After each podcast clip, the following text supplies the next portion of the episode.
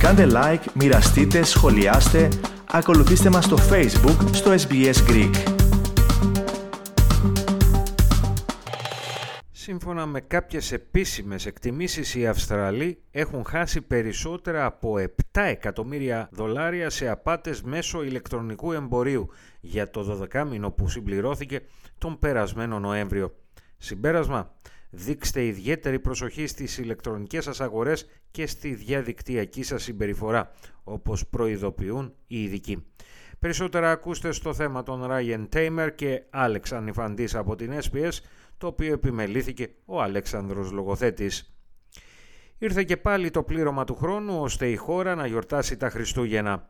Την ίδια στιγμή όμως που οι Αυστραλοί πονοκεφαλιάζουν για το τι δώρο θα κάνουν στα αγαπημένα τους πρόσωπα, οι απατεώνες τρίβουν τα χέρια τους με προσμονή. Η εταιρεία Telstra αναφέρει ότι έχει καταγράψει αύξηση της τάξης του 66% στην εξαπάτηση πελατών της μέσω γραπτών μηνυμάτων μέσα στο τελευταίο έτος. Όπως εξηγεί ο ειδικός της Telstra για θέματα κυβερνοασφάλειας, Darren Polly, οι απατεώνες θα χρησιμοποιήσουν ιδιαίτερα εφάνταστες μεθόδους ώστε να αποσπάσουν χρήματα από τα υποψήφια θύματά τους. Για παράδειγμα, κάποιος έλαβε συστημένη επιστολή, registered mail, σε γραμματοκιβώτιο που διέθετε, η οποία περιείχε έναν τηλεφωνικό αριθμό και μία ιστοσελίδα όπου μπορούσε να επικοινωνήσει. Φυσικά και τα δύο ήταν ένα σχέδιο εξαπάτησης, σημείωσε ο κύριος Πόλη. Something arrived in someone's post by registered post in the mailbox um, that was a letter and it had a number to call and a URL on there. So it was sort of mixed domains there. You've got post, phone number, and it was a scam. Ο κύριος Πόλη επίσης επεσήμανε το γεγονός ότι οι απάτες έχουν πλέον εξελιχθεί και με τη χρήση της τεχνητής νοημοσύνης. Δηλαδή, κάποτε αντιλαμβανώσουν το κόλπο της απάτης λόγω των γραμματικών και συντακτικών λαθών που περιείχε ένα γραπτό μήνυμα το οποίο ελάμβανες. Τώρα το ίδιο μήνυμα έχει καθαριστεί εντός εισαγωγικών και αποκτήσει δυστυχώς επίσημο κύρος με τη βοήθεια του AI.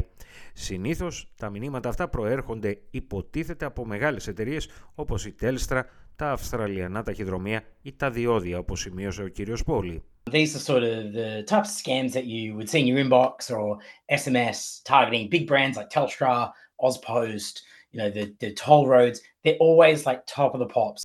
Η υποδιοικητής της Ανεξάρτητης Αρχής Ανταγωνισμού και Προστασίας Καταναλωτών ACCC Κατριώνα Λόου έχει δηλώσει το γεγονός ότι αυτές οι απάτες κοστίζουν κάθε χρόνο δισεκατομμύρια κλαπέντων χρημάτων για τα Αυστραλιανά νοικοκυριά με το ποσό αυτό να αυξάνεται συνεχώς κάθε έτος. Australians are losing billions of dollars every year to scams and this figure continues to increase. As scammers become increasingly sophisticated in their tactics, it's clear that a coordinated response is required across government, across regulators, law enforcement, and the private sector is essential to combat scams effectively. Η ACCC επισημαίνει ότι δεν υπάρχουν εύκολες λύσεις για την αντιμετώπιση των απαταιώνων, ωστόσο οι καταναλωτές θα πρέπει να χρησιμοποιούν κάποια βασικά όπλα αυτοπροστασίας.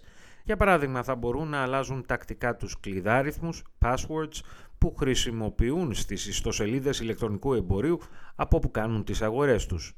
Επιπλέον, θα πρέπει να επιδεικνύουν ιδιαίτερη προσοχή στα γραπτά μηνύματα και τα email τα οποία παραλαμβάνουν ιδιαίτερα αυτές τις εορταστικές ημέρες που τους καλούν να πατήσουν κάποιον ηλεκτρονικό σύνδεσμο. Ο κύριος Πόλη από την πλευρά του σημειώνει ότι θα πρέπει πάντα να είμαστε υποψιασμένοι για τις λεγόμενες κόκκινες σημαίες, δηλαδή τα σημάδια που μάλλον δείχνουν ότι κατά το κοινό λεγόμενο κάποιο λάκκο έχει φάβα. Για παράδειγμα, όταν βλέπουμε σε κάποια ιστοσελίδα τρομερές εκπτώσεις σε είδη πολυτελείας, θα πρέπει να είμαστε ιδιαίτερα επιφυλακτικοί. Επιπρόσθετα, εάν αναζητούμε μια καλή τιμή για προϊόντα μεταχειρισμένα στις ανάλογες ιστοσελίδες, καλό θα ήταν να μην κάνουμε πληρωμές μέσω direct debit.